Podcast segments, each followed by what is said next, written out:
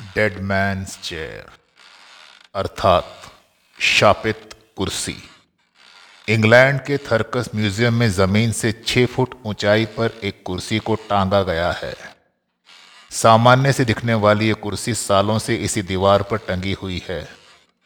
ऐसा इसलिए क्योंकि जिसने भी इस कुर्सी पर बैठने की हिम्मत की, वो फिर कभी अपनी आँखें नहीं खोल पाया।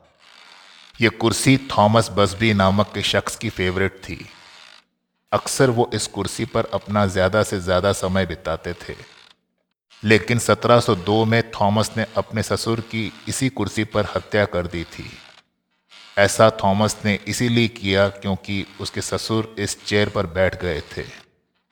अपनी कुर्सी पर किसी और को बैठा देखकर वो अपना आपा खो बैठा और अपने ससुर की हत्या कर दी।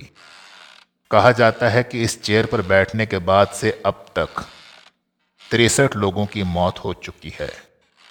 यही नहीं, द्वितीय विश्व युद्ध के दौरान एक पब में इस कुर्सी को रखा गया था, जिसे लोग हॉट सीट के नाम से जानते थे।